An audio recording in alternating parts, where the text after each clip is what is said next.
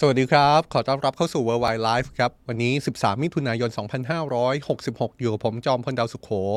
นัดหมายกันครับ 16นาฬิกา30 นาที ทุกวันจันทร์ถึงวันศุกร์เรามาอัปเดตข่าวต่างประเทศ ในมุมมองที่น่าสนใจที่เป็นบริบทของภาพใหญ่ของโลก การเมืองระหว่างประเทศ ความสัมพันธ์ระหว่างมหาอำนาจ ไปจนถึงเรื่องที่อาจจะใกล้ตัวเรื่องที่ทุกคนน่าจะสนใจ มาชวนคุยกันนะครับ ทุกวันจันทร์ถึงวันศุกร์16นาฬิกา30 นาที ในทุกช่องทางโซเชียลมีเดียของสำนักข่าว Today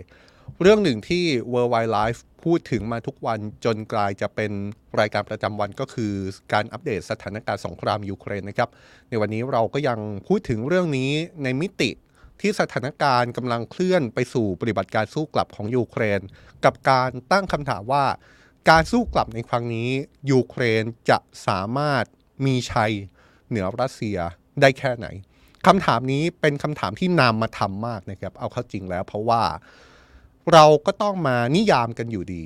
ว่าชัยชนะที่ว่าเนี่ยถ้ายูเครนบอกว่ายูเครนต้องการที่จะชนะในปฏิบัติการสู้กลับในครั้งนี้เนี่ยคำถามคือชัยชนะของยูเครนยูเครนมองชัยชนะตัวเองอยู่ในระดับไหน เรื่องนี้เป็นเรื่องที่ต้องถกเถียงนะครับ แล้วคำถามที่ตามมาแล้วก็เป็นประเด็นที่เราตั้งเอาไว้ในวันนี้ ก็คือว่าปฏิบัติการสู้กลับของยูเครนที่เกิดขึ้น เราเห็นภาพถ้านับการประกาศจากผู้นำยูเครนอย่างเป็นทางการก็คือเมื่อวันเสาร์ที่ผ่านมา แต่ว่าภาพที่ไม่เป็นทางการดูเหมือนว่าจะมีความเคลื่อนไหวทางการทหาร ที่อาจประมาณได้ว่านี่คือการสู้กลับของยูเครนเกิดขึ้นมาแล้ว ประมาณ 2-3สัปดาห์นี่นะครับ ตกลงแล้วยูเครนสู้กลับแบบนี้ รัสเซียต้านไหวหรือไม่ นี่เป็นคำถามที่ Worldwide Life ไม่มีคำตอบในวันนี้นะครับ แต่การไม่มีคำตอบเนี่ยไม่หมายความว่าเราไม่สามารถรู้อะไรได้เลย เพราะว่าเราได้เรียบเรียงสถานการณ์ที่เกิดขึ้นรวมถึงการประเมินจากฝ่ายต่างๆ ทั้งฝ่ายยูเครน ทั้งฝ่ายรัสเซียและภาพที่ถูกมองออกจากภายนอกเข้าไปที่ข้างในว่าตกลงแล้ว ปฏิบัติการสู้กลับของยูเครนนั้น รัสเซียต้านทานไหวหรือเปล่า นี่คือเรื่องหนึ่งที่เราจะหยิบยกขึ้นมาพูดคุยกันนะครับ แต่ว่าในบริบทของสงครามยูเครนนั้นก็ยังมีภาพที่เป็นภาพใหญ่ ๆ นอกจากภาพเนาะของสนามรบยังคงเกิดขึ้นอย่างต่อเนื่องคำถามหนึ่งที่เราตั้งคำถามไว้เมื่อประมาณ 2 สัปดาห์ก่อน เป็นเรื่องที่เราตั้งคำถามถึงสถานะของยูเครน ในองค์การสนธิสัญญาแอตแลนติกเหนือหรือนาโตว่าตกลงแล้วยูเครนจะได้เข้าร่วมนาโตหรือไม่ ซึ่งคำถามนี้ ชัดเจนแล้วนะครับ แม้ว่าจะมีไม่มีการพูดออกมาตรงๆ ไม่มีการประกาศออกมาอย่างเป็นลายลักษณ์อักษรหรือว่าเป็นทางการ แต่ว่าสถานะนี้ชัดเจนว่ายูเครนจะไม่ได้เข้าร่วมนาโตจนกว่าสงครามยูเครนจะเสร็จสิ้นคำถามก็คือในเมื่อสงครามยูเครนยังดำรงอยู่แล้วยูเครนไม่ได้เป็นส่วนหนึ่งของนาโตยูเครนจะอยู่ในสถานะความสัมพันธ์แบบไหนกับนาโตกันแน่ มีการพูดถึงการการันตีความมั่นคงให้กับยูเครน มีการพูดถึงการส่งมอบความช่วยเหลือทางการทหารให้กับยูเครนในรูปแบบต่างๆนะครับ ในวันนี้เราจะมาจับสัญญาณเรื่องนี้กันด้วย เพราะว่าดูเหมือนว่าจะมีสัญญาณล่าสุด ออกมาจากทั้งผู้นำฝรั่งเศส ผู้นำเยอรมนี ผู้นำโปแลนด์แหมเป็นสามชาติที่มีท่าทีแข็งขันมาตลอดในสงครามยูเครนนะครับ แต่ว่าสามชาตินี้ที่มีท่าทีต่อการการันตีความมั่นคงของยูเครน ยังดูเหมือนว่าจะยังไม่สามารถตกลงกันได้อย่างเป็นเอกภาพขนาดนั้นนะครับ เดี๋ยวเรามาว่ากันในรายละเอียด อีกเรื่องหนึ่ง Worldwide Life เนี่ยเราหยิบยกเรื่องที่เป็นการเมืองระหว่างประเทศ ความสัมพันธ์ระหว่างมหาอำนาจที่ส่งผลกระทบต่อประเทศไทย เอามาไล่เรียงให้ฟังในทุกๆวันนะครับ อีกเรื่องหนึ่งที่น่าสนใจก็คือความสัมพันธ์ระหว่างสหรัฐจีน ที่มีการประเมินว่า ในตอนนี้เนี่ยย่ำแย่มากๆ นับตั้งแต่เหตุบอลลูนสอดแนมเมื่อเดือนกุมภาพันธ์ที่ผ่านมา จนถึงวันนี้สถานการณ์ ความสัมพันธ์ระหว่างสหรัฐกับจีนก็ยังดูจะไม่ดีขึ้น แต่การที่ดูความสัมพันธ์ระหว่างสองชาติมหาอำนาจนี้ยังไม่ดีขึ้น ไม่หมายความว่าทั้งสองชาติจะไม่พยายามอะไรเลยนะครับ มีความชัดเจนมาตลอดว่าทั้งสหรัฐและจีนพยายามที่จะหาทาง ในการจัดการฟื้นฟูความสัมพันธ์ให้อย่างน้อยก็ดีขึ้นกว่าเดิมสักหน่อย เพื่ออย่างน้อยที่สุดทำให้ความสัมพันธ์ของทั้งสองประเทศมีเสถียรภาพมากขึ้น แต่ว่าเป้าหมายนั้นจะเกิดขึ้นจริงหรือไม่ โดยเฉพาะอย่างยิ่ง ล่าสุดในช่วงสุดสัปดาห์ที่ผ่านมานั้น มีการออกมาเปิดเผยในลักษณะที่ว่า จีนไปตั้งฐานทัพ ใกล้กับสหรัฐเพื่อสอดแนมสหรัฐ โดยตัวฐานทัพเนี่ยอยู่ห่างจากผืนแผ่นดินอเมริกาแค่ประมาณ 150 กิโลเมตรเท่านั้น เพราะว่ากระแสข่าวนี้บอกว่าจีนไปตั้งฐานทัพเพื่อสอดแนมอเมริกาที่คิวบาครับเดี๋ยวเรามาว่ากันนะครับ ต้องย้ำแบบนี้ว่านี่เป็นกระแสข่าว มีการปฏิเสธจากจีน มีการไม่ยืนยันข่าวจากสหรัฐ แต่ท่าทีของสหรัฐนี่น่าสนใจมากครับ เพราะว่ามันก็เป็นท่าทีที่อาจจะนำไปสู่การตั้งคำถามว่า ตกลงแล้ว สหรัฐพูดตรงๆได้ไหม ว่าจีนไปตั้งฐานทัพที่คิวบาเพื่อสอดแนมอเมริกาจริงหรือเปล่า เดี๋ยวมาจับสัญญาณเรื่องนี้กันนะครับ แต่ว่าเราจะมาเริ่มต้นด้วยสงครามยูเครนเหมือนเช่นเคยครับ อย่างที่บอกนะครับว่าเมื่อสัปดาห์ที่แล้วเรื่องที่เป็นประเด็นที่สุด แล้วก็ยังส่งผลเกี่ยวเนื่องมาจนถึงปัจจุบันเนี่ยเราพูดถึงเหตุระเบิดเขื่อนโนวาคาคอฟคาทางตอนใต้ของยูเครน ซึ่งจนถึงนาทีนี้ ผมต้องย้ำแบบนี้นะครับ ว่ายังไม่มีใครที่จะ ฟันธงได้ว่าตกลงแล้วใครเป็นคนระเบิดเขื่อนนี้กันแน่ ฝ่ายยูเครนก็ยืนกรานครับว่ารัสเซียเป็นคนทำฝ่ายรัสเซียก็ยืนกรานเช่นกันว่ายูเครนเป็นคนระเบิด อย่างไรก็ตามล่าสุดฝ่ายยูเครนได้ออกมาอ้างว่ารัสเซียได้ก่อเหตุระเบิดเขื่อนอีกแห่งที่มีขนาดเล็กกว่าในภูมิภาคโดเนตสก์ทางภาคตะวันออกของยูเครน เป็นเขื่อนที่สร้างกั้นแม่น้ำที่มีชื่อว่าโมครียาลี ทางการยูเครนอ้างว่าเขื่อนนี้ตั้งอยู่ในบริเวณที่ยูเครนกำลังประสบความสำเร็จในการสู้กลับรัสเซีย จนสามารถรุกคืบได้ทั้งสองฝั่งของแม่น้ำดังกล่าวโฆษกกองทัพยูเครนเปิดเผยกับสื่อยูเครนว่า การระเบิดเขื่อนดังกล่าวของฝ่ายรัสเซียทำให้เกิดน้ำท่วมที่ริมฝั่งของแม่น้ำทั้งสองฝั่ง โดยโฆษกกองทัพยูเครนมองว่านี่เป็นกระบวนการ เพื่อทำให้ปฏิบัติการสู้กลับของยูเครนช้าลง เมื่อคืนที่ผ่านมาครับรัฐมนตรีช่วยกลาโหมยูเครนระบุว่าปฏิบัติการสู้กลับของยูเครนทำให้ฝ่ายยูเครนยึดพื้นที่ได้เพิ่มเติมอีก 3 จุด ในแคว้นซาปอริซเซีย ทางตอนใต้ของยูเครน ซึ่งก็สอดคล้องกับรายงานของบรรดาบล็อกเกอร์ชาวรัสเซียที่ติดตามสถานการณ์สงครามยูเครน ที่ยอมรับว่ามีการต่อสู้อย่างหนักตลอดคืนวันอาทิตย์ ล่วงมาจนถึงช่วงเช้าของวันจันทร์นอกจากนี้ยังมีการรายงานการรุกคืบในจุดต่างๆ ประปรายนะครับ มีการระบุเช่นว่ายูเครนสามารถยึดพื้นที่คืนจากรัสเซียได้เพิ่มขึ้น 7 หมู่บ้าน จนมีการเปรียบเปรยว่าภาพเบื้องต้นที่เราเห็นในปฏิบัติการสู้กลับ ที่ผู้นำยูเครนยืนยัน เมื่อวันเสาร์ที่ผ่านมาว่าการสู้กลับได้เกิดขึ้นแล้วอย่างเป็นทางการเนี่ยแต่ว่าการสู้กลับของยูเครนนั้นดูจะเป็นการยืนยันการต่อสู้ค่อยๆรุกคืบ ในชนิดที่ค่อยๆ ไปทีละหมู่บ้าน หรือบางคนก็เปรียบเลยว่า เป็นการค่อยๆไป ทีละเมตร ทีละเมตร เพื่อยึดคืนพื้นที่จากรัสเซีย สถานแบบนี้สถานการณ์แบบนี้มันสะท้อนอะไรครับ สถานการณ์แบบนี้ตามข้อเท็จจริง สิ่งที่เกิดขึ้นก็ย่อมสะท้อนให้เห็นว่า ปฏิบัติการสู้กลับของฝ่ายยูเครนนั้น ไม่ใช่สิ่งที่จะทำได้ง่าย ๆ หรือว่า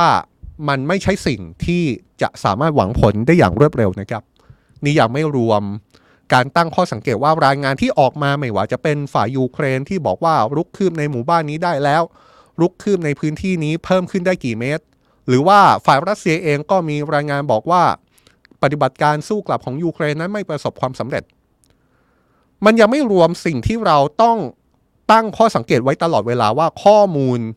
ของฝ่ายไหนเป็นข้อมูลจริงกันแน่ด้วยนะครับเราพิสูจน์ไม่ได้จริง ๆ ว่าข้อมูลของฝ่ายยูเครนที่ออกมาอ้างจริงหรือไม่ หรือข้อมูลของฝ่ายรัสเซียที่ออกมาโต้กลับฝ่ายยูเครนเนี่ยจริงหรือเปล่า เพราะฉะนั้นสถานการณ์ที่เกิดขึ้นในตอนนี้ปฏิบัติการสู้กลับที่เริ่มต้นขึ้นในตอนนี้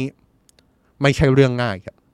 ที่จะหวังผลสถานการณ์ให้เห็นผลเห็นหน้าเห็นหลังอย่างรวดเร็ว ไม่ใช่เรื่องง่ายที่ปฏิบัติการสู้กลับจะเกิดขึ้น แบบเต็มน้ำเต็มเนื้อ ในลักษณะที่ยึดพื้นที่ได้เต็มที่ขนาดนั้น เรื่องนี้ไม่ใช่การประเมิน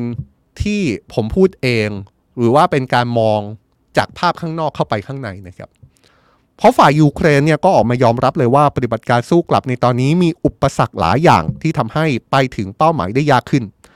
คนที่ออกมาพูดก็คือผู้นำยูเครนเลยครับ นายโวโลดิเมียร์ เซเลนสกี้ประธานาธิบดียูเครน ยอมรับว่าการสู้รบเป็นไปอย่างยากลำบาก แต่มันก็เป็นเรื่องสำคัญอยู่ดี เนื่องจากความสูญเสียของข้าศึกเป็นสิ่งที่ฝ่ายยูเครนต้องการ ถามว่าอุปสรรคของฝ่ายยูเครนเรื่องหนึ่งคืออะไร แน่นอนนะครับเขื่อนแตกในพื้นที่ทางภาคใต้เขื่อนโนวาคาคอฟค่าแตกเนี่ยก็เป็นเรื่องหนึ่งที่ส่งผลกระทบต่อปฏิบัติการสู้กลับของยูเครน เพราะว่าพื้นที่ที่ถูกน้ำท่วมจากเขื่อนแตกเนี่ยก็มีการประเมินกันว่าเป็นพื้นที่ทางตอนใต้ของยูเครน และก็เป็นอีกหนึ่งในจุดยุทธศาสตร์ที่ยูเครน อาจจะมีความเคลื่อนไหวทางการทหาร เพื่อสู้กลับรัสเซีย นี่คือหนึ่งในพื้นที่ที่ได้รับผลกระทบ อีกปัจจัยหนึ่งก็คือเรื่องสภาพอากาศครับ ปรากฏว่าในช่วงนี้มีหลายพื้นที่ที่มีฝนตกนะครับทำให้ปฏิบัติการสู้กลับของยูเครน มีความท้าทายมีอุปสรรคจากสภาพอากาศเพิ่มมากขึ้นด้วย เรื่องพวกนี้เนี่ยเป็นเรื่องที่ผู้นำยูเครนออกมายอมรับเลยนะครับว่า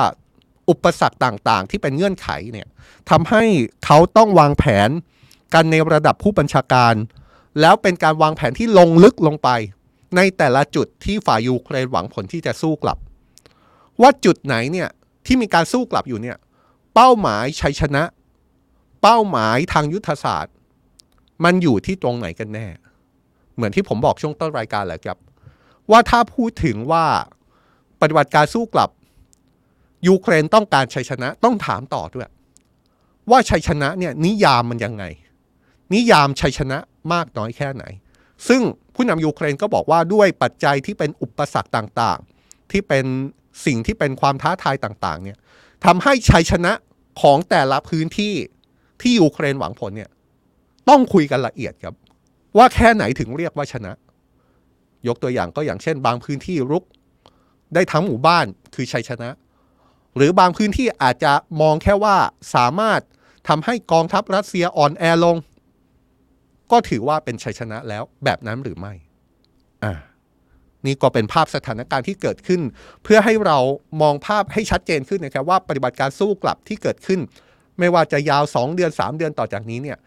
มันคงจะไม่ใช่ภาพที่เราจะได้เห็นในเบื้องต้นว่า ฝ่ายนั้นเอาชนะฝ่ายนี้ลุกคือฝ่ายนี้จนเบ็ดเสร็จ หรืออีกฝ่ายสามารถโจมตีโต้กลับอย่างรุนแรงจนสร้างความเสียหายให้อีกฝ่ายเป็นจำนวนมาก แบบนั้นคงไม่ใช่ภาพแบบนั้นแน่ๆ เพราะอย่างฝ่ายยูเครนก็ชัดเจนว่า เน้นดูไปเป็นจุดๆ ว่าจุดไหนหวังผลได้แค่ไหน แต่ไม่ใช่แค่ฝ่ายยูเครนหรอกครับ ที่ปฏิบัติการสู้กลับทำให้สถานการณ์ของฝ่ายยูเครนตกอยู่ในภาวะความยากลำบาก ฝ่ายรัสเซียเองเนี่ยก็มีการประเมินว่ามีสถานการณ์ที่ตัวเองตกอยู่ในภาวะที่ยากลำบากด้วยเหมือนกัน แม้ว่าตอนนี้อย่างที่บอกไปว่าฝ่ายยูเครนเน้นโจมตีเป็นจุดๆ ไม่เน้นการปูพรมโจมตีก็ตาม แต่คำถามก็คือว่าหากสมมุติว่าวันใดวันหนึ่ง ฝ่ายยูเครนมีความพร้อมมากขึ้น ในการโจมตีหลายจุดพร้อม ๆ กันมากขึ้นเนี่ยมันก็นำไปสู่คำถามว่าแล้วรัสเซียจะยังสามารถต้านทานการสู้กลับของยูเครนที่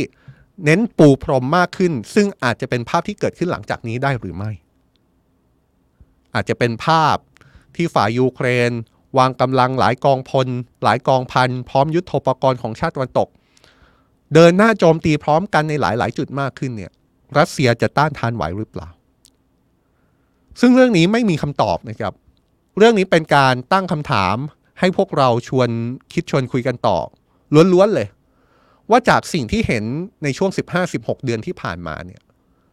แล้วสิ่งที่ยูเครนประกาศในช่วงสัปดาห์ที่ผ่านมาว่าจะเริ่มสู้กลับแล้วเนี่ย ทุกคนคิดว่ารัสเซียจะต้านไหวหรือไม่ และที่น่าสนใจนะครับ ฝ่ายยูเครนก็บอกด้วยตัวเองยอมรับอย่างตรงไปตรงมาเองว่าสถานการณ์ปฏิบัติการสู้กลับของฝ่ายยูเครนนั้นไม่ใช่เรื่องง่าย มีความท้าทายที่ทำให้สถานการณ์ยากลำบากอยู่ ฝ่ายรัสเซียเองก็เหมือนกันครับฝ่ายรัสเซียเองก็ออกมายอมรับอย่างตรงไปตรงมาเหมือนกันว่าสถานการณ์ที่เกิดขึ้นในตอนนี้ทำให้รัสเซียประสบกับภาวะยากลำบากครับ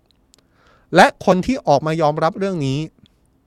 ก็คือผู้นำรัสเซียครับนายวลาดิเมียร์ปูตินผู้นำรัสเซียยอมรับในการกล่าวสุนทรพจน์ เนื่องในวันชาติของรัสเซียว่า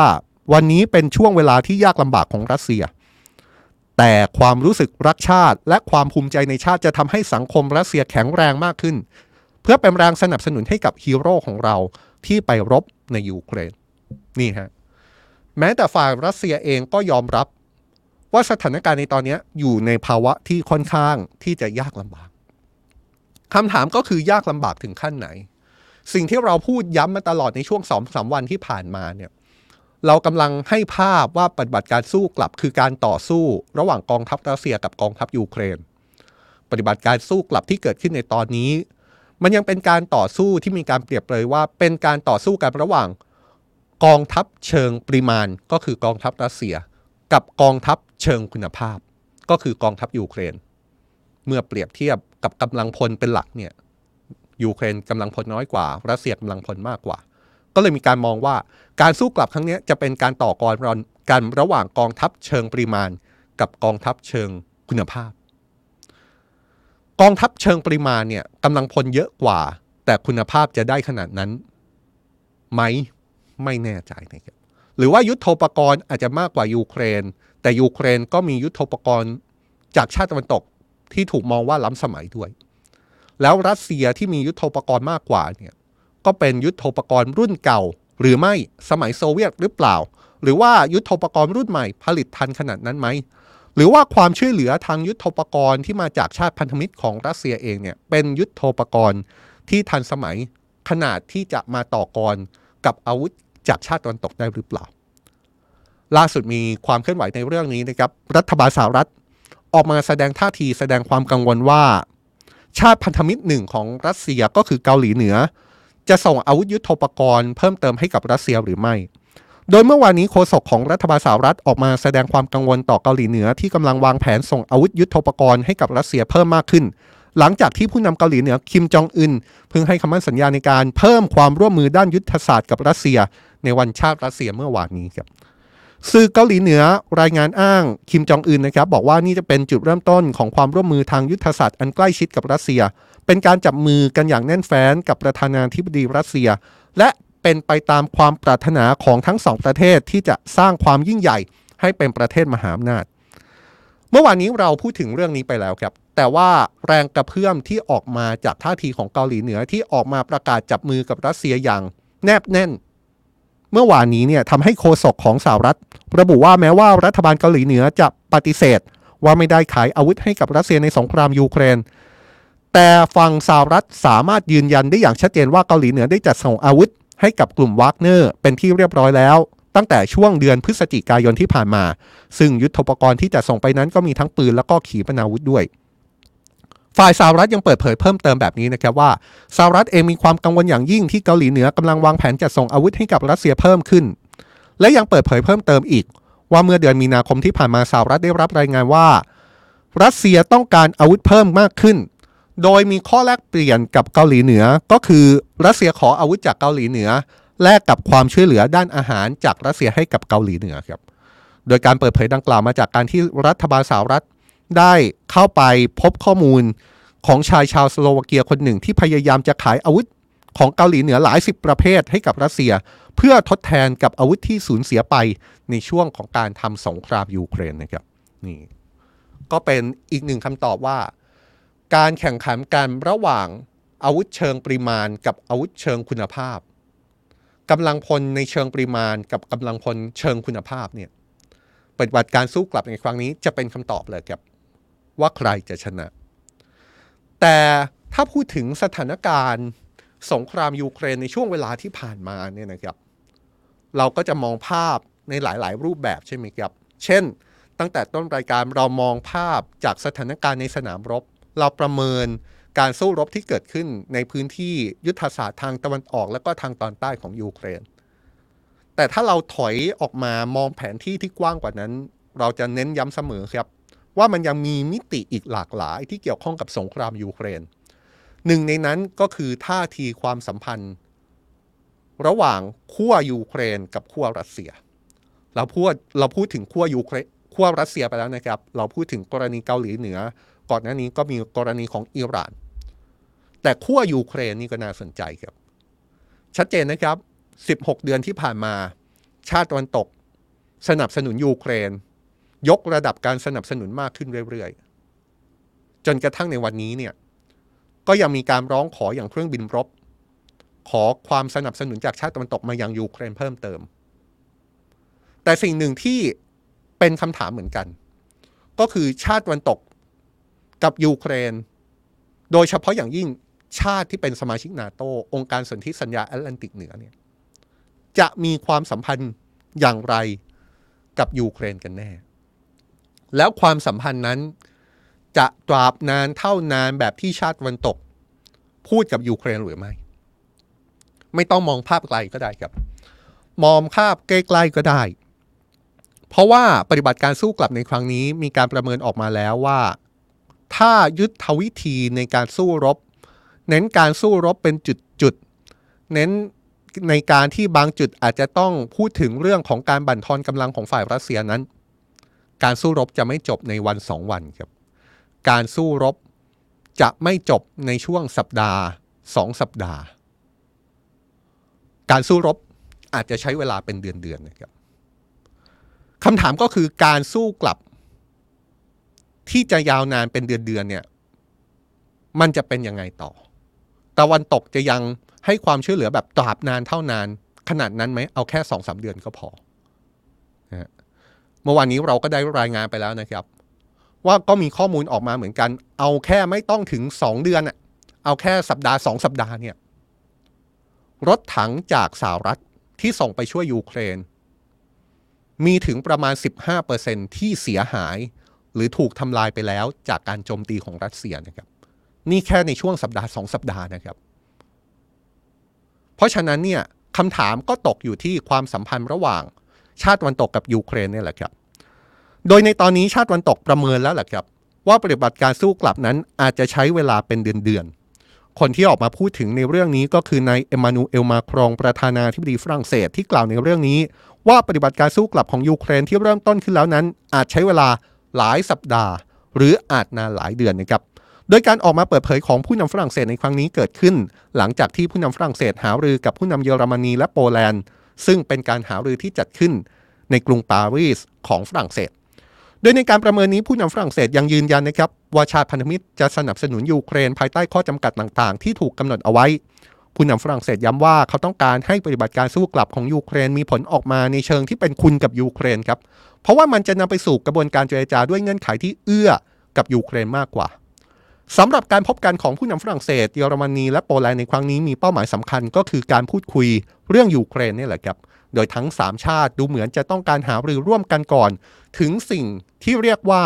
การการันตีความมั่นคงให้กับยูเครน ก่อนการประชุมผู้นำชาติสมาชิก องค์การสนธิสัญญาแอตแลนติกเหนือ หรือนาโตในเดือนกรกฎาคมนี้นะครับก่อนหน้านี้เราก็พูดถึงเรื่องนี้ไปแล้วนะครับ เพราะว่าเป็นที่ชัดเจนครับ ว่าแม้นาโตจะยืนยันยืนการมาตลอดว่าสักวันหนึ่งยูเครนจะเป็นสมาชิกนาโตได้แน่นอน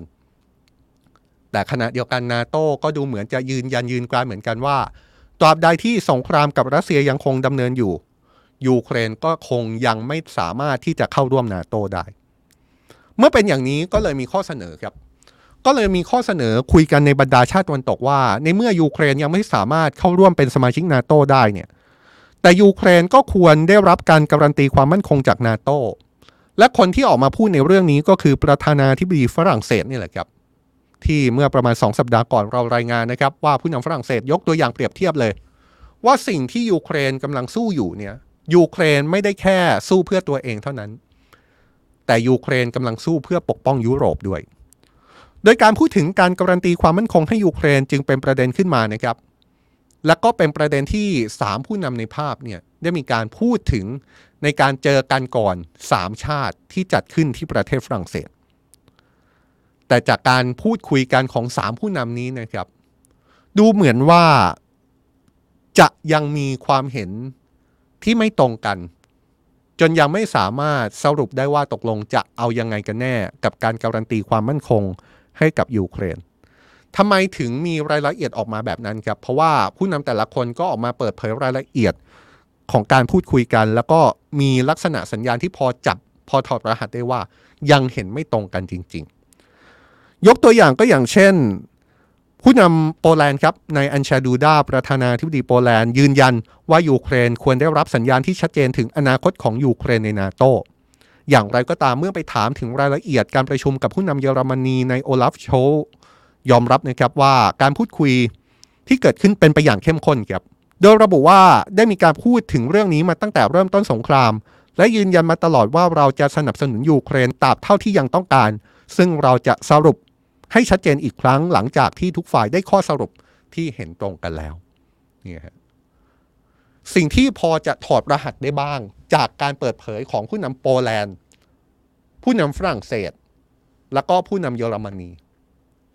คนแรกที่ชัดเจนมากๆ ก็คือผู้นำฝรั่งเศสถูกต้องไหมครับ เพราะว่าผู้นำฝรั่งเศสออกตัวมาตั้งแต่ 2 สัปดาห์ก่อนแล้ว ว่าจะต้องมีการการันตีความมั่นคงอะไรบางอย่างให้กับยูเครน ส่วนรายละเอียดยังไงเดี๋ยวว่ากันต่อ เพราะผู้นำฝรั่งเศสมองว่าสิ่งที่ยูเครนทำอยู่คือการปกป้องยุโรปไปในตัว การพูดคุยล่าสุดผู้นำโปแลนด์ก็ค่อนข้างชัดเจนนะครับ ผู้นำโปแลนด์ก็บอกว่า ยูเครนก็ต้องรู้อนาคตของตัวเองว่าตัวเองจะมีตำแหน่งแห่งที่ตรงไหนในนาโตก็ค่อนข้างชัดเจน ว่าสนับสนุน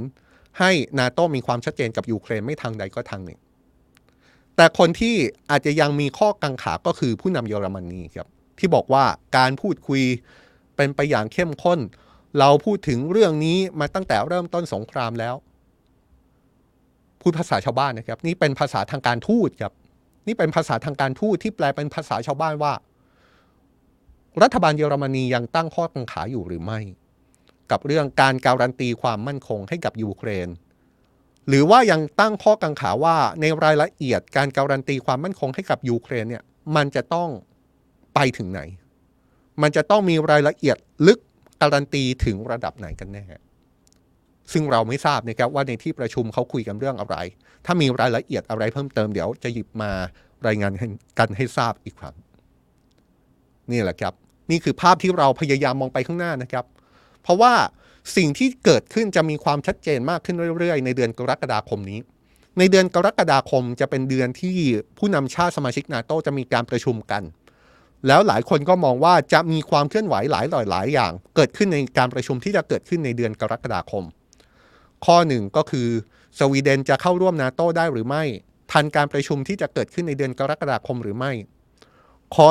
2 ก็คือสถานะความสัมพันธ์ระหว่างยูเครนกับนาโต้เนี่ยแหละครับ เป็นสมาชิกไม่ได้ แต่จะมีการการันการันตีความมั่นคงให้กับยูเครนหรือไม่ นี่คือสองสาเรื่องที่กำลังถูกจับตาอย่างมากครับ ว่าการประชุมนาโต้ในเดือนกรกฎาคม จะมีผลลัพธ์ออกมาอย่างไรในเรื่องเหล่านี้ ไปดูท่าทีล่าสุดของนาโต้กันบ้างนะครับ แม้ว่านาโต้จะไม่ได้มีท่าทีออกมาพูดหรือว่าเกี่ยวข้องกับสงครามยูเครนโดยตรง แต่ว่าสิ่งที่เป็นความเคลื่อนไหวของนาโต้ในตอนนี้ก็คือชาติสมาชิกนาโต้จำนวน 24 ชาติ รวมทั้งประเทศที่ถูกจับตาถึงความใกล้ชิดกับนาโต้อย่างมาก ก็คือประเทศญี่ปุ่นกำลังซ้อมรบทางอากาศในเยอรมนีตอนนี้ครับ โดยมีเครื่องบินร่วมทำการฝึกมากกว่า 250 ลำ มีกำลังพลเข้าร่วมกว่า 10,000 นาย เป็นการฝึกเป็นเวลา 2 สัปดาห์เลยนะครับ เริ่มต้นตั้งแต่เมื่อวันจันทร์ที่ผ่านมา การฝึกทางอากาศที่เกิดขึ้นของ 20 กว่าชาติ สมาชิกนาโตรวมถึงญี่ปุ่นเนี่ยนะครับ ถูกเรียกว่า Air Defender เป็นการฝึกที่น่าสนใจครับ การฝึกนี้เยอรมนีเป็นเจ้าภาพหลัก ที่น่าสนใจก็เป็นเพราะว่าการฝึกทางอากาศครั้งนี้ถูกประเมินว่าเป็นการซ้อมรบทางอากาศที่ใหญ่ที่สุดในประวัติศาสตร์ของนาโต้ก็ว่าได้ เพราะว่ามีเครื่องบินรบจำนวนมากเข้าร่วม และเป็นการนำเครื่องบินรบเข้ามาฝึกซ้อมมากที่สุด ในผืนแผ่นดินเยอรมนีนับตั้งแต่มีการก่อตั้งองค์กรนาโตเป็นต้นมาครับโดยในจำนวนเครื่องบินที่เข้าร่วมมากกว่า 250 ลำนั้น เกือบ 100 ลำ เป็นเครื่องบินที่มาจากสหรัฐอเมริกานะครับ เอาเข้าจริงแล้ว ภาพการซ้อมรบที่ถูกเปรียบเลยว่าอาจจะเป็นการซ้อมรบทางอากาศครั้งใหญ่ที่สุดในประวัติศาสตร์ของนาโตที่กำลังจัดขึ้นในครั้งนี้เนี่ย มีการวางแผนมาตั้งแต่เมื่อปี 2018 แล้วนะครับ แต่ว่าการวางแผนนั้นก็ดูเหมือนว่าจะยังไม่ได้เกิดขึ้น จนกระทั่งเกิดตัวเร่งตัวกระตุ้นสำคัญก็คือการที่รัสเซียบุกยูเครนนี่แหละครับ และก็นำไปสู่การซ้อมรบทางอากาศครั้งใหญ่ในครั้งนี้ ทูตสหรัฐประจำเยอรมนีออกมาให้ความเห็นถึงการฝึกในครั้งนี้เลยนะครับ โดยระบุว่าการฝึกในครั้งนี้คือการส่งสัญญาณถึงความเป็นเอกภาพของชาติพันธมิตรนาโตหลังจากเกิดสงครามยูเครน ผ่านการย้ำในการฝึกซ้อมว่ามันจะเป็นเรื่องที่น่าประหลาดใจมาก ถ้าผู้นำชาติอื่น ๆ โดยเฉพาะประธานาธิบดีปูติน ไม่ให้ความสำคัญต่อการซ้อมทางอากาศนี้ เพราะในแง่การแสดงออกถึงจิตวิญญาณของพันธมิตรนาโตแล้ว นี่คือการแสดงความแข็งแกร่งของชาติพันธมิตร อย่างไรก็ตามถ้าไปถามผู้บัญชาการฝึกซ้อมทางอากาศในครั้งนี้ ก็จะยืนยันนะครับว่าการฝึกซ้อมในครั้งนี้ไม่ได้มีเป้าประสงค์ ที่จะส่งสัญญาณถึงใครคนใดคนหนึ่งเป็นการเฉพาะ และการซ้อมทางอากาศนี้ไม่ได้มีเป้าหมายในการฝึกเพื่อการต่อสู้ แต่เป็นลักษณะของการวางแผนในการป้องกันตัวเองมากกว่า แต่ก็ยอมรับว่าที่ผ่านมาชาติสมาชิกนาโตในประเทศที่มีพรมแดนติดกับรัสเซีย เคยร้องขอให้นาโตวางรูปแบบการปกป้องจากการรุกรานของรัสเซียมาแล้ว ผู้เชี่ยวชาญทางการทหารมองแบบนี้ครับว่าการฝึกในครั้งนี้เนี่ยส่วนที่จะถูกให้ความสำคัญมากๆ เป็นเรื่องเกี่ยวกับการติดต่อสื่อสารกันของฝูงบินของประเทศต่างๆ ที่เข้าร่วมการฝึก ขณะเดียวกันการฝึกก็จะเน้นไปที่ทีมลำเลียง ไม่ว่าจะเป็นการลำเลียงยุทโธปกรณ์ หรือว่าการลำเลียงเชื้อเพลิงนะครับ เพราะนี่จะเป็นจุดสำคัญของการสู้รบภายใต้สถานการณ์วิกฤต แต่พอพูดแบบนี้ให้เห็นรายละเอียดถึงการฝึกซ้อมทางอากาศแบบนี้แล้ว ก็ไม่ได้หมายความว่าการฝึกซ้อมครั้งนี้ ไม่มีเป้าหมายทางการเมืองนะครับ หลายคนก็เชื่อเหลือเกินว่าการฝึกซ้อมในครั้งนี้ มีเป้าหมายทางการเมืองหนีไม่พ้นการส่งสัญญาณไปที่รัสเซีย โดยเฉพาะอย่างยิ่ง ประธานาธิบดีปูตินอยู่ดี ความน่าสนใจอีกจุดหนึ่ง นอกจากจะเป็นการซ้อมทางอากาศครั้งใหญ่ในประวัติศาสตร์ของนาโตเกิดขึ้นในช่วงที่รัสเซียบุกยูเครน แล้วก็ เป็นข้อสังเกตว่าเป็นการฝึกซ้อมที่ต้องการแสดงพลังว่านาโตมีเอกภาพแล้วนี่นะครับความน่าสนใจก็คือถ้าเราเจาะลึกลงไปประเทศ ที่เข้าร่วมการฝึกซ้อมทางอากาศในครั้งนี้เนี่ยก็จะมีชาติสมาชิกนาโต20 กว่าประเทศ หนึ่งในนั้นก็คือสมาชิกน้องใหม่อย่างฟินแลนด์ครับฟินแลนด์ที่เพิ่งเข้าร่วมเมื่อไม่นานมานี้เมื่อไม่กี่เดือนก่อนเนี่ยก็เข้าร่วมการฝึกซ้อมในครั้งนี้ และก็มีชาติที่ไม่ใช่สมาชิกนาโต แล้วเป็นชาติในเอเชียเข้าร่วมด้วยนะครับ ผมกำลังพูดถึงประเทศญี่ปุ่น ความสัมพันธ์ระหว่างญี่ปุ่นกับนาโต้นี่น่าสนใจมากเลยนะครับ แล้วก็เป็นความสัมพันธ์ที่เราพูดถึงมาหลายสัปดาห์แล้ว แล้วก็จับตาค่อนข้างใกล้ชิด เพราะว่าเมื่อเดือนที่แล้วเนี่ยมีข่าวออกมาเป็นระยะว่านาโต้กำลังจะไปจัดตั้งสำนักงานประสานงานในประเทศญี่ปุ่น ซึ่งเป็นการจัดตั้งสำนักงานประสานงาน ในประเทศเอเชีย เป็นที่แรกของนาโต้นะครับ แล้วก็เป็นการจัดตั้งท่ามกลางสถานการณ์ ความตึงเครียด ระหว่างจีนกับสหรัฐที่เกิดขึ้นในหลายพื้นที่ของเอเชีย ซึ่งก็หมายรวมถึงประเทศญี่ปุ่นด้วย น่าสนใจมากเลยนะครับ การซ้อมทางอากาศที่เกิดขึ้นในครั้งนี้ ชาติที่ไม่ใช่เป็นสมาชิกนาโตชาติที่ไม่ได้ตั้งอยู่ในพื้นที่ที่ถูกมองว่าเป็นพื้นที่ของนาโตเนี่ย เข้าร่วมด้วย และประเทศนั้นก็คือประเทศในเอเชีย ซึ่งก็คือประเทศญี่ปุ่นครับ นี่ปฏิเสธไม่ได้แล้วนะครับ ว่าความเชื่อมโยง ระหว่างสงครามยูเครน ความขัดแย้ง ระหว่างรัสเซียกับยูเครน ที่อาจจะมองภาพใหญ่ เป็นรัสเซียกับชาติตะวันตกชาติในนาโตมันได้มาเชื่อม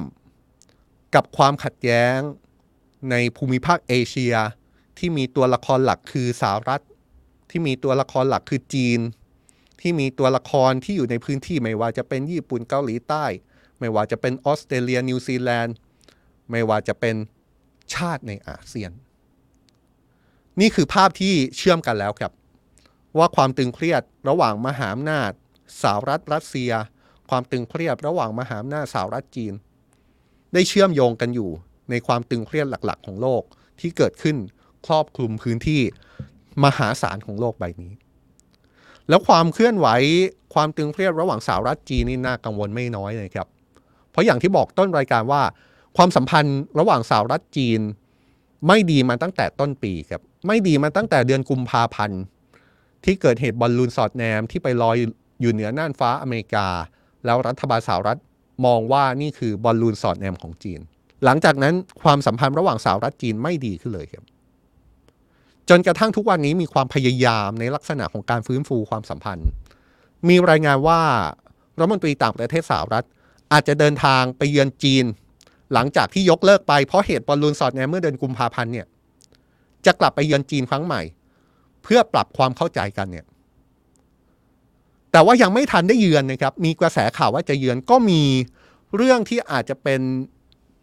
ชนวนเชื้อไฟใหม่ ถัดจากเรื่องบอลลูนสอดแนมหรือไม่ เพราะว่าเป็นอย่างนี้ครับ เพราะว่าเมื่อสัปดาห์ที่แล้วเนี่ยหนังสือพิมพ์ Wall Street Journal สื่อของอเมริกาออกมาเปิดโปง โดยอ้างข้อมูลที่มาจากเจ้าหน้าที่ของสหรัฐ ระบุว่าจีนได้ไปทำข้อตกลงกับคิวบาเพื่อที่จะเข้าไปสร้างฐานปฏิบัติการลับบนเกาะในคิวบา ซึ่งจะทำให้จีนสามารถสอดแนมฐานทัพ และการสื่อสารของกองทัพสหรัฐ ที่อยู่ในรัฐฟลอริดา โดยฐานทัพนี้อาจจะอยู่ห่าง ออกไปแค่ประมาณ 150 กิโลเมตร เท่านั้น รวมถึงการไปสร้างฐานปฏิบัติการลับที่คิวบาเนี่ยจะทำให้จีนสามารถสอดแนม ฐานทัพในพื้นที่ทางตะวันตกเฉียงใต้ของสหรัฐได้ด้วย นี่เป็นรายงานข่าวที่ออกมาเปิดเผยโดยสื่อสหรัฐโดยอ้างข้อมูลของเจ้าหน้าที่อเมริกันนะครับ เรื่องนี้ถือว่าเป็นเรื่องใหญ่ครับ เพราะว่าภูมิภาคทางตะวันออกเฉียงใต้ของสหรัฐเนี่ยมีฐานทัพตั้งอยู่หลายแห่ง เท่ากับว่าถ้าข้อมูลนี้เป็นเรื่องจริง จะกระทบต่อความมั่นคงของสหรัฐ กระทบต่อความสัมพันธ์ระหว่างสหรัฐกับจีน ซึ่งกำลังมีความระหองระแหงงอนแง่นกันอยู่มาก โดยหลังจากที่มีการเปิดเปิดเผยเรื่องนี้ออกไปนะครับ ทั้งรัฐบาลสหรัฐแล้วก็รัฐบาลคิวบาต่างออกมาปฏิเสธรายงานของ Wall Street Journal กระทรวงการต่างประเทศคิวบาออกมาระบุว่ารายงานข่าวชิ้นดังกล่าว เป็นเรื่องโกหกที่ถูกกุขึ้นมาเพื่อใส่ร้าย และเป็นข้ออ้างในการยกระดับมาตรการคว่ำบาตรทางเศรษฐกิจ เพื่อบั่นทอนเสถียรภาพของคิวบา ขณะที่สหรัฐครับนายจอห์นเคอร์บี้โฆษกทำเนียบขาวออกมายืนยันด้วยตัวเอง ว่าเห็นรายงานข่าวชิ้นนี้แล้ว ไม่ตรงกับความเป็นจริง แต่ไม่ได้ให้รายละเอียดว่าข้อมูลใดในข่าวที่ไม่เป็นความจริง นอกจากนี้นายเคอร์บี้ยังยืนยันด้วยนะครับว่าที่ผ่านมาสหรัฐก็มีการตรวจสอบ แล้วก็จับตาความเคลื่อนไหวของจีน ในภูมิภาคอย่างใกล้ชิดมาตลอด อย่างไรก็ตามมีการเปิดเผยมาจากเจ้าหน้าที่ทำเนียบข่าวไม่ระบุชื่ออีกรายหนึ่งครับ ที่ออกมาพูดถึงเรื่องนี้ ว่าจีนมีฐานปฏิบัติการลับอยู่ในคิวบา เพื่อใช้สอดแนมสหรัฐหลายปีแล้ว และได้มีการปรับปรุงให้ทันสมัยขึ้นเมื่อปี 2019 นี้เอง รายงานอ้างเจ้าหน้าที่ทำเนียบขาว คนที่ออกมาเปิดเผยข้อมูลเพิ่มเติมยังบอกด้วยนะครับว่าเรื่องนี้เกิดขึ้นมาตั้งแต่ก่อนที่ประธานาธิบดีโจไบเดนจะเข้ารับตำแหน่ง โดยในระหว่างกำลังจัดตั้งรัฐบาลเมื่อเดือนมกราคม 2021 สหรัฐเคยได้รับรายงานเกี่ยวกับการกระทำที่อ่อนไหวจำนวนมากของจีน เพื่อขยายระบบโลจิสติกส์ ฐานทัพแล้วก็แผ่ขยายอิทธิพลทั่วโลก รวมถึงการตั้งศูนย์รวบรวมข่าวกรองในคิวบาด้วย นี่ทำให้เรื่องที่จีนแอบไปตั้งฐานปฏิบัติการลับในคิวบากลายเป็นเรื่องที่น่าสนใจมากยิ่งขึ้นนะครับผู้สื่อข่าวได้สอบถามถึงสิ่งที่เจ้าหน้าที่ทำเนียบขาวออกมาพูดไปที่สถานเอกอัครราชทูตจีนนักกรุงวอชิงตันดีซีแต่ก็ไม่ได้รับคำตอบใดๆนะครับ เจ้าหน้าที่สถานทูตจีนตอบเพียงว่าเป็นไปตามถ้อยแถลงของกระทรวงการต่างประเทศจีน ที่วิพากษ์วิจารณ์สหรัฐ ว่าชอบเผยแพร่ข่าวลือ ใส่ร้ายป้ายสี และแทรกแซงกิจการภายในของประเทศอื่น ส่วนรัฐบาลคิวบาพอมีการเปิดเผยเพิ่มเติมก็ยังไม่มีการตอบสนองใด ๆ หลังจากที่มีการเปิดเผยออกมาล่าสุดนะครับแน่นอนนะครับย้ำว่าสิ่งที่เรารายงานไปเป็นกระแสข่าวที่มีการเปิดเผยออกมาจากสื่อในอเมริกา แล้วสื่อในอเมริกาก็อ้างเจ้าหน้าที่อเมริกัน แต่ว่ายังไม่สามารถยืนยันได้นะครับว่าสิ่งที่เกิดขึ้นเป็นเรื่องจริงหรือไม่ ไม่สามารถยืนยันได้ว่าจีนกำลังดำเนินปฏิบัติการลับๆอยู่ในคิวบาหรือเปล่า ล่าสุดเมื่อวานนี้ครับมีความเคลื่อนไหวอีกรอบ เพราะว่าผู้สื่อข่าวไปถามนายแอนโทนีบริงเคนรัฐมนตรีว่าการกระทรวงการต่างประเทศของสหรัฐถึงประเด็นเรื่องปฏิบัติการลับของจีนในคิวบา นายบริงเคนได้ยืนยันด้วยตัวเองนะครับว่าได้ยินรายงานเกี่ยวกับเรื่องนี้มาตั้งแต่ตอนรับฟังบรรยายสรุป เมื่อตอนที่ประธานาธิบดีโจไบเดนเข้ารับตำแหน่งแล้ว โดยจีนต้องการที่จะแผ่ขยายและประคับประคองอำนาจทางทหารของตนจากระยะไกล ซึ่งประธานาธิบดีไบเดนได้สั่งให้จัดการกับเรื่องนี้มาตั้งแต่ขึ้นเป็นประธานาธิบดีใหม่ๆ เพราะรัฐบาลก่อนของอดีตประธานาธิบดีทรัมป์ไม่มีการดำเนินการใด ๆ อย่างจริงจัง ในบริงเคนยังระบุด้วยนะครับว่าที่ผ่านมาสหรัฐมีการติดต่อสื่อสารในระดับสูงกับประเทศต่างๆ ที่กำลังพิจารณาจะให้จีนเข้าไปตั้งศูนย์ข่าวกรองในประเทศของพวกเขา ซึ่งก็ดูเหมือนจะได้ผลในระดับหนึ่ง เพราะการใช้วิธีวิธีทางทางการทูตของสหรัฐแบบนี้ได้ช่วยชะลอความพยายามของจีน ในการแผ่อิทธิพลในต่างประเทศ ซึ่งก่อนหน้านี้มีการเปิดเผยออกมาจากเจ้าหน้าที่สหรัฐนะครับว่าในวันที่ 18 มิถุนายนนี้ นายแอนโทนีบริงเคนจะไปเยือนหรือไม่ จะไปเยือนจีนหรือไม่ โดยการเดินทางเยือนจีนของนายบริงเคนเคยถูกเลื่อนมาแล้ว ครั้งหนึ่งเมื่อเดือนกุมภาพันธ์ที่ผ่านมานะครับ หลังเกิดประเด็นบอลลูนสอดแนมจีนโผล่น่านฟ้าสหรัฐ ซึ่งหลายคนก็จับตาว่านี่จะเป็นจังหวะที่นายแอนโทนีบริงเคนกำลังจะเดินทางเยือนจีนเพื่อกลับไปฟื้นฟูความสัมพันธ์หรือเปล่า และการฟื้นฟูความสัมพันธ์ที่ว่านี้จะเกิดขึ้นหรือไม่ ในเมื่อมีกระแสข่าวใหม่ว่า จีนไปตั้งปฏิบัติการลับอยู่ในคิวบา ประชิดกับดินแดนของอเมริกาเลย มีการวิเคราะห์แบบนี้นะครับว่า ถ้าจะฟื้นฟูความสัมพันธ์ระหว่างสหรัฐกับจีนในตอนนี้ ถ้าสหรัฐจะเดินเกมรัฐบาลของประธานาธิบดีไบเดนจะเดินเกมฟื้นฟูความสัมพันธ์กับจีนนั้น จะต้องทำตอนนี้ครับจะมีเวลาทำแค่ช่วงเวลานี้ ไปถึงอย่างมากที่สุดก็คือช่วงสิ้นปีเท่านั้น เพราะว่าถ้าขึ้นปีใหม่ของปี 2024 เนี่ย ทุกอย่างจะเดินหน้าไปสู่การรณรงค์หาเสียงเลือกตั้งประธานาธิบดีสหรัฐ ที่จะจัดขึ้นในปลายปีหน้าแล้ว และถ้าบรรยากาศทางการเมืองของสหรัฐอเมริกาเดินหน้าไปสู่การรณรงค์หาเสียงแล้วเนี่ย การที่จะมาพูดในลักษณะของการฟื้นฟูความสัมพันธ์กับจีน อาจจะเป็นเรื่องที่ไม่ได้สร้างคะแนนความนิยมในสังคมอเมริกันเท่าไหร่นักเราเคยรายงานไปถึงสถิติ ที่เรายกขึ้นมาเป็นผลสำรวจ กลุ่มตัวอย่างชาวอเมริกันที่มีทัศนคติต่อจีนที่ไม่ดีเท่าไหร่นักนะครับ เพราะฉะนั้นก็เลยมีการวิเคราะห์กันว่า สิ่งที่รัฐบาลสหรัฐกำลังเดินเกมความสัมพันธ์กับจีน ในลักษณะของการฟื้นฟูความสัมพันธ์เนี่ยถ้าจะฟื้นฟูจริงๆเนี่ยต้องเร่งทำตั้งแต่ตอนนี้ แล้วทำให้ดีที่สุด เพราะว่ามันจะมีเวลาถึงแค่สิ้นปีเท่านั้น และปีหน้าเนี่ยก็ต้องพูดถึงในลักษณะของการหาเสียงแล้ว นี่ก็เลยเป็นช่วงเวลาที่หลายคนจับตามากที่สุดนะครับว่าสหรัฐจะสามารถฟื้นฟูความสัมพันธ์กับจีนได้หรือไม่ แต่ในขณะเดียวกันประเทศจีนก็มีความสัมพันธ์กับหลายประเทศนะครับ รวมทั้งประเทศไทยด้วย ล่าสุดมีการเปิดเผยออกมาจากกองทัพบบกนะครับ แล้วก็สำนักข่าวซินหัวสื่อของทางการจีน ว่าหลีซางฟู่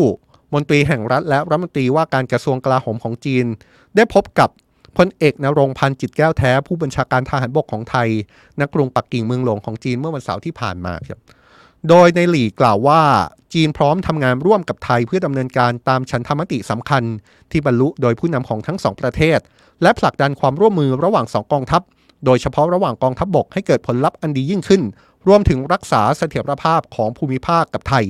และรับรองความมั่นคงที่ยั่งยืนภายในภูมิภาค เอเชียแปซิฟิกที่ต้องเผชิญความท้าทายทางความมั่นคง บางประการในปัจจุบันสำนักข่าวซินหัวสื่อของทางการจีน รายงาน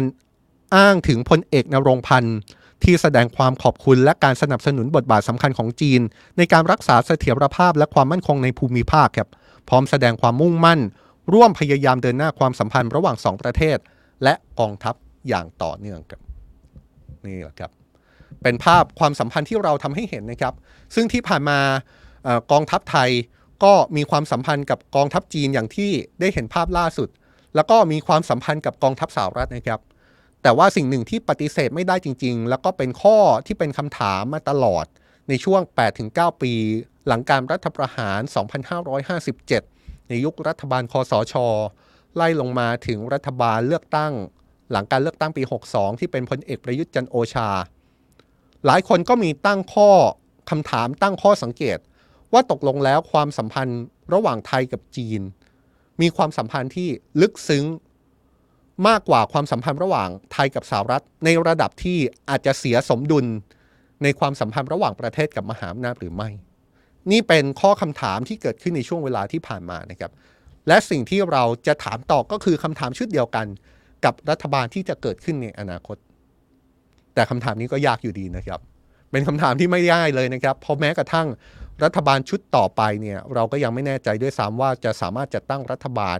พร้อมทำงานบริหารประเทศได้เมื่อไหร่ ภายใต้สถานการณ์การเมืองไทยที่เป็นแบบนี้ครับ และนี่คือ World Wide Life นะครับ เราเอาสถานการณ์ต่างประเทศ มาเล่าให้ฟัง เพื่อให้เห็นภาพครับไม่ใช่แค่การเห็นภาพในสถานการณ์ระดับโลกเท่านั้น แต่เราพยายามต่อจิ๊กซอให้เห็นภาพว่าไทยของเราเนี่ยก็เป็นส่วนหนึ่งของโลก ความเคลื่อนไหวที่เกิดขึ้นในมุมไหนของโลกก็ตามจะไกลไทยหรือใกล้ไทยล้วนแล้วมีผลกระทบมีแรงกระเพื่อม ต่อประเทศไทยไม่มากก็น้อย และท่าทีของไทยต่อสถานการณ์ในต่างประเทศต่อความสัมพันธ์ของชาติต่าง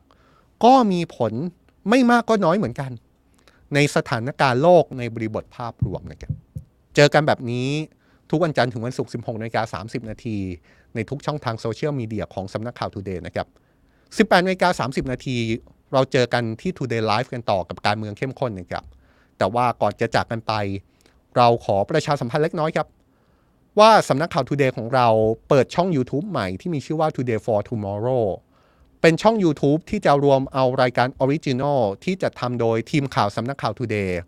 ที่เราการันตีเลยครับ ว่าเป็นรายการที่จะครบอัดแน่นด้วยสาระ มีความสนุก แล้วก็นำเสนอผ่านรูปแบบการนำเสนอใหม่ๆนะครับอยากชวนทุกคนที่ติดตามสำนักข่าว Today ในทุกช่องทางอยู่แล้ว ไปติดตามกันต่อใน YouTube ช่องใหม่ของเราครับ Today for Tomorrow ครับและนี่คือ Worldwide Life ในวันนี้นะครับ เจอกันต่อในวันพรุ่งนี้ แล้วพบกัน 18นาฬิกา30 นาทีใน Today Live ครับ ช่วงนี้ผมลาไปก่อนครับ สวัสดีครับ สำนักข่าว Today เพิ่มช่องทางรับชมรายการ Original Content คุณผู้ชมสามารถกดติดตามช่องใหม่ได้ที่ YouTube Today for Tomorrow ช่องรวมรายการ Original Content ที่จะทำโดยสำนักข่าว Today